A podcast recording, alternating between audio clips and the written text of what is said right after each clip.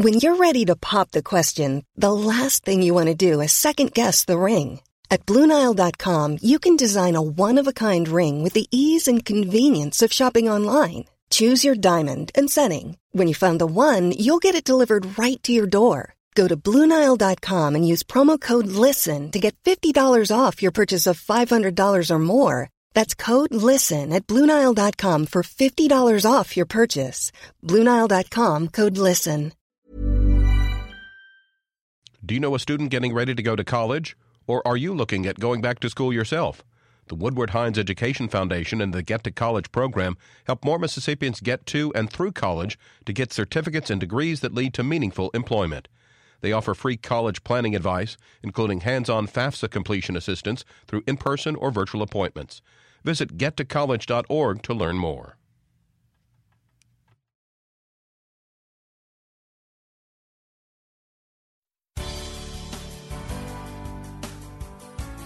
Good morning. It's 8:30 on Friday, July 8th. I'm Desiree Frazier. This is Mississippi Edition on MPB Think Radio. On today's show, reproductive health care in Mississippi is in the midst of a transformation. We hear from two women poised to be pregnancy support leaders in the state. Then a guaranteed income program in an unexpected place. This is Mississippi Edition on MPB Think Radio.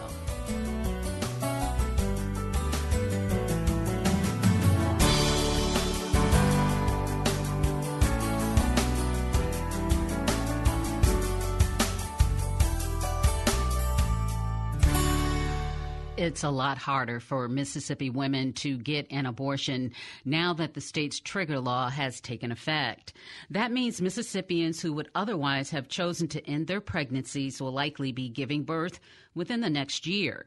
Anja Baker says she welcomes the challenge. She's Mississippi State Coordinator for Her Plan, which is a network of pregnancy centers that frame themselves as an alternative to abortion. Baker tells us she's been preparing for this moment for years. I have been living in Mississippi working on pregnancy resources uh, really since I was a teenager and since I was volunteering in college. And we always spoke about preparing for this possibility. Um, regardless of what was going to happen in policy, we see, I think, as a movement, as a pro life movement, but um, as an individual as well, just the need um, for connecting resources and helping women identify where to look and helping organizations volunteer to provide whatever is missing. And so that really began long before we ever knew the Supreme Court would take up the case, but certainly um, the fact that there was a Supreme Court case was a good reminder to those organizations like churches and community organizations to, you know, let's go ahead and revisit how we can all work together. Now, Mississippi's trigger law has taken effect, which bans almost all abortions except in the life of the mother or for rape. Abortion mm-hmm. rights activists have identified poor women and women of color, low income folks, to suffer under uh, not having access to reproductive health care, which includes abortion. What can you do to help them specifically? Well, so often the women who, for instance, come into the pregnancy centers that I've partnered with or volunteered or worked at, so often the women who come in are minority women. Um, you know, my in my own family background, um, I come from a Hispanic family, and um, the Latina women in my family have had unplanned pregnancies too. And so it's certainly something that has to be looked at, that we have to be compassionate towards. I think so often um, a decision about whether or not to abort has come out of a place of a lack of resources. And so that's why it's so important that community by community, local as local as we can get, um, we help the providers in each of these categories understand what is needed and help elevate them. So we are creating an online directory that will be accessible to anyone who needs it so that someone who, for instance, is sitting in a food pantry and encounters a woman who is pregnant and says, I have older kids and I already can't provide for them, and now I'm pregnant. Where do I live? Now that food pantry will have access to an online database of where he or she can send her um, if they themselves are not knowledgeable in the housing area. Um, certainly, our service areas, not everybody it can be expected to be knowledgeable of every area of need. And so this is a way to put in the hands of every person who is serving, whether it's a medical service or uh, food, housing, transportation, how they can find what else exists in the other categories or in another town um, in Mississippi. And so that's why we really are uh, making sure that as many people are going to have access to this online directory as possible. In the poorest state in the country, where's the funding coming from? Well, we uh, are really excited to help our partners identify what grants exist. Um, we have great people on our team who identify grants as they come along, and I'm able to give them that information and assist in any way I can along the process. But also, we are calling on the churches in our community to be funding sources for these local nonprofits. So often, these nonprofits um, don't have a full time uh, fundraising team, or maybe they don't have a large marketing budget. And so, if we have hundreds of churches churches in each county, which we definitely do, we can call on them to be a megaphone, to be a funding source, to be hands and feet, and uh, to provide material resources as well. Is there going to be enough funding to go around? Or are some of these women going to fall through the cracks? I mean, can churches and nonprofits provide for thousands of women? Well, if we take, for example, the abortion numbers out of Hinds, Madison, and Rankin that surround the abortion facility here, there are uh, fluctuating around the number 60 abortions a week. And we have hundreds of churches and dozens of nonprofits in each of the categories I've mentioned just in this metro area and so, really, what's needed is that connection between those 60 or so women a week and the entities that surround these three counties. I think oftentimes there's a mismatch of people not knowing what exists. And certainly among these hundreds of churches, and we, we know that in Mississippi, uh, majority of Mississippians are at church on Sunday, that there is enough funding, there are enough hands. It is just the call to action that these people need to know what is needed. So many people, especially in the last couple of weeks, have approached me and approached others and said, "What can I do? I want to help, but I don't know what to do." And that is exactly exactly why we exist to say, "I'm glad you asked." This organization is preparing for 20 more women a week this is what we need. This is how much money we need. This is how much time we need. Can you do it? And I'm really encouraged to be hearing yeses all around the state. So you are going to be soliciting agencies and churches to help with this? Yes. What about healthcare providers? So I am finding um, agencies that serve either at no cost or reduced cost and so the the main thing to finding the road to expansion for them is okay, what are you in need of? Are you in need of more nurses? Is it that you need a larger facility to have more capacity?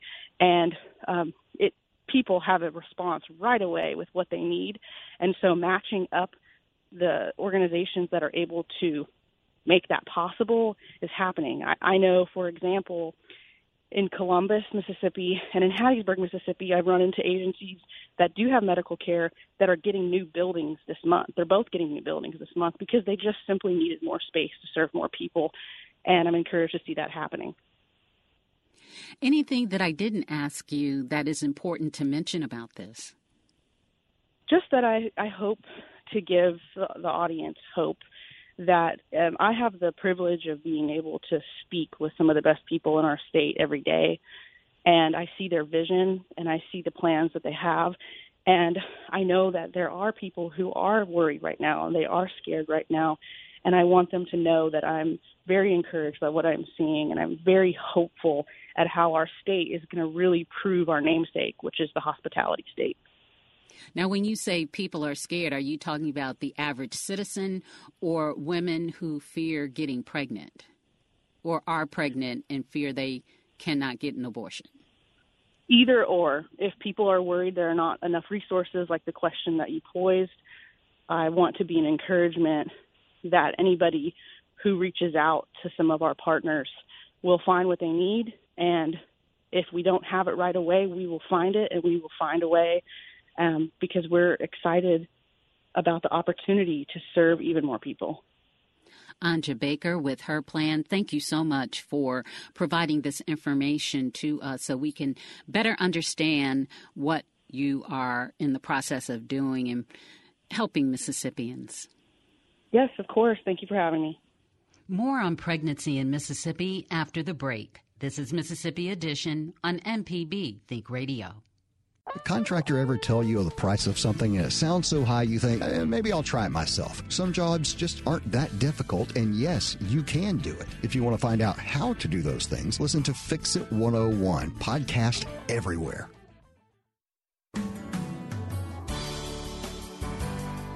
This is Mississippi Edition on MPB Think Radio. I'm Desiree Frazier. Anja Baker says Mississippi is ready to meet a new wave of need for pregnancy support. Getty Israel says that couldn't be further from the truth. Israel is founder and CEO of Sisters in Birth, which is a women's health center based in Jackson. She tells MPB's Kobee Vance the state has a long history of failing to step up for mothers and children same things that have gone unaddressed, or at least uh, effectively addressed.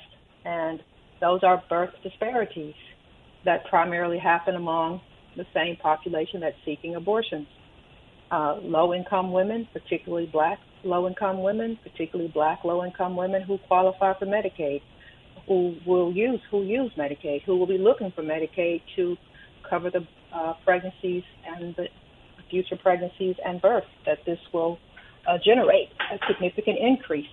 In 2020, there were 5,071 abortions for black and white in the state of Mississippi. So now we're talking about uh, an additional averaging around 5,000 new pregnancies in our state, and we don't have the health care system, we don't have the public health system in place uh, to address birth disparities that this population is already experiencing. So we'll just see a lot more of that. A lot more premature babies, a lot more C-sections, which will generate a lot of money for the hospital system and for doctors because we have the highest C-section rate in the nation. Uh, a lot more low birth weight babies, a lot more children being born in poverty and living in poverty because we have the highest child poverty rate in the country and it's highest among children under the age of six, particularly black children. These children primarily live in single female headed black households. So more poverty, more hardships, and um, and also probably an increase in the number of people who don't get prenatal care during the first trimester, which is already which is already quite high. Uh, for instance, there were uh, in 2020, the most recent data, there were over 40, almost 41,000 pregnancies and over 35,000 live births.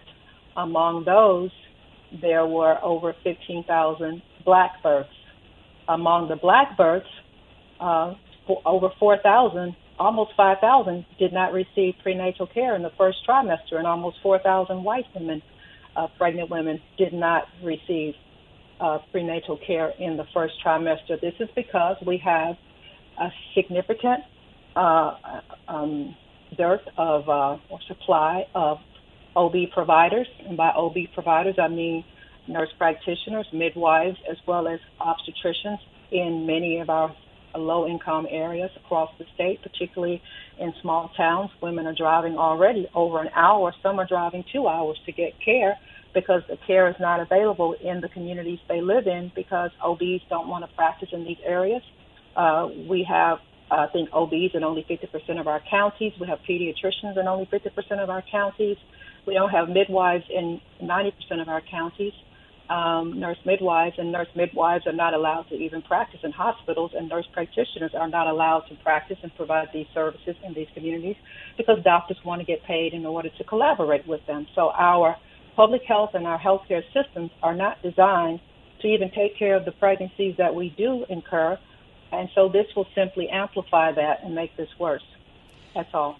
Can you tell us a little bit about Sisters in Birth and what y'all do, and how organizations like yours can help to reach pregnant people and help them get through pregnancy, even if they didn't want to go through a pregnancy in the first place? Well, we are a community based clinic. We're, we are in Jackson, and we're in the process of building Mississippi's first uh, freestanding birth center in Hinds County that birth center, or some people call birthing center, will serve women from around the state because we will also provide uh, guest housing for women to stay in when they drive to Jackson. As I said earlier, women are driving over an hour for care. There isn't much more that we can do, and we struggle to even raise funding to build the birthing center because the state of Mississippi uh, refuses to provide funding to do this. The state of Mississippi has decided to give funding to pregnancy resource centers which I believe is very biased because pregnancy resource centers are anti-abortion organizations that are designed basically to talk women out of having an abortion. These are not clinics. Uh, they, do not, they, they do not provide clinical care.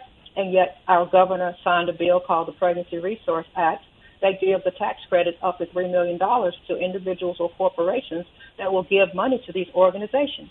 Now, I thought that since I don't, uh, my organization is not an abortion clinic and we don't facilitate abortion in any way, that we would qualify because we serve this population. We are a major resource. We don't qualify because we are not a member of the Pro-Life Mississippi group.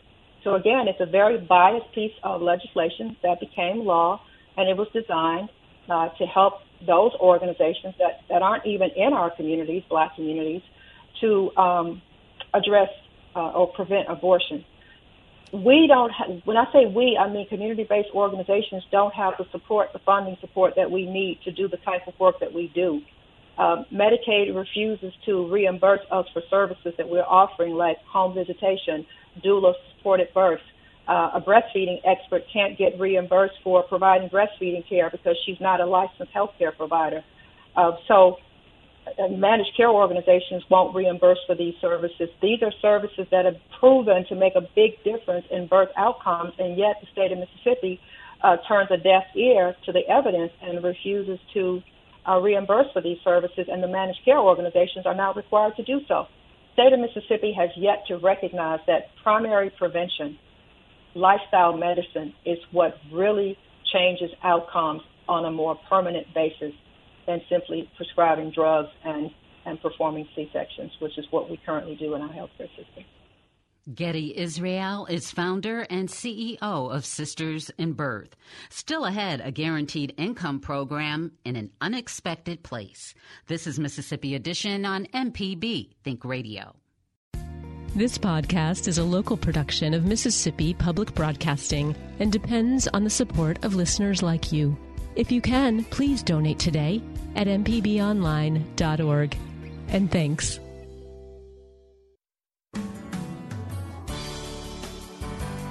This is Mississippi Edition on MPB Think Radio. I'm Desiree Frazier. Guaranteed income programs are becoming more common across the U.S largely due to progressive big city mayors who see cash payments as a way to help their residents directly.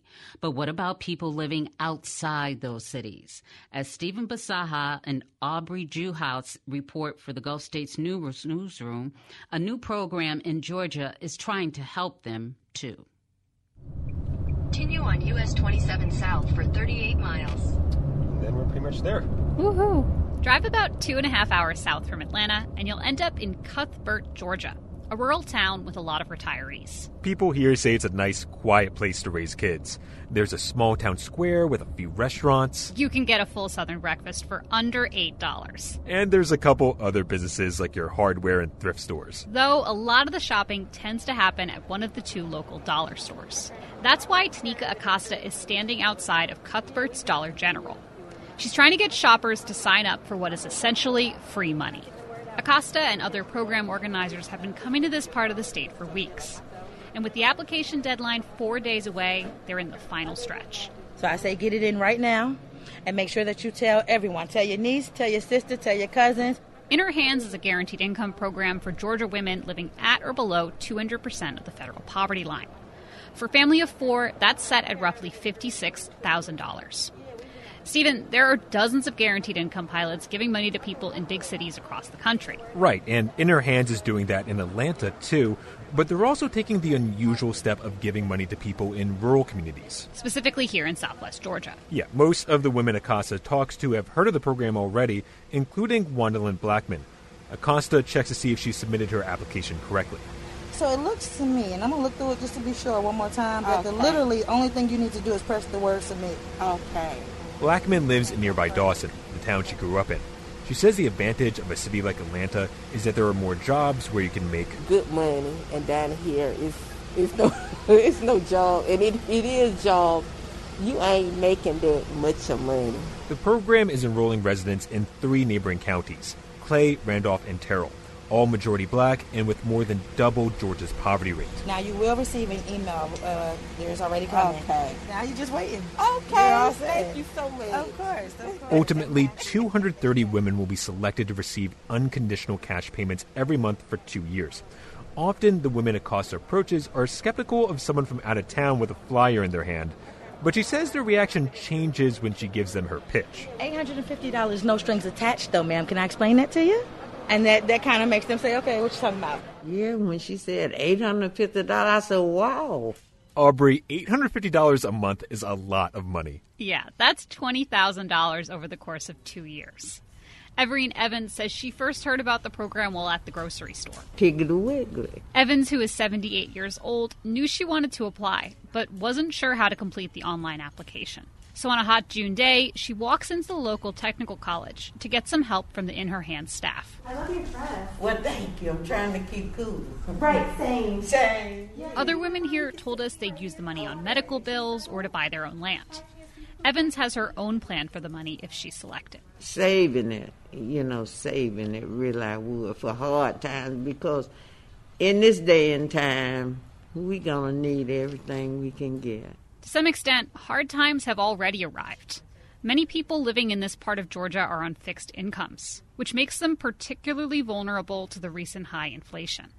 Evans says she's felt it personally. Of course I have. The gas tank, the food, and then you go in the stores now and the some shelves are empty. Rural residents tend to have access to far fewer resources from both government and nonprofits. Right, Aubri, and often the only support they receive are from these long-standing federal benefit programs. Yeah, things like food stamps and disability. Which often don't provide enough money for people to live comfortably, especially with that inflation.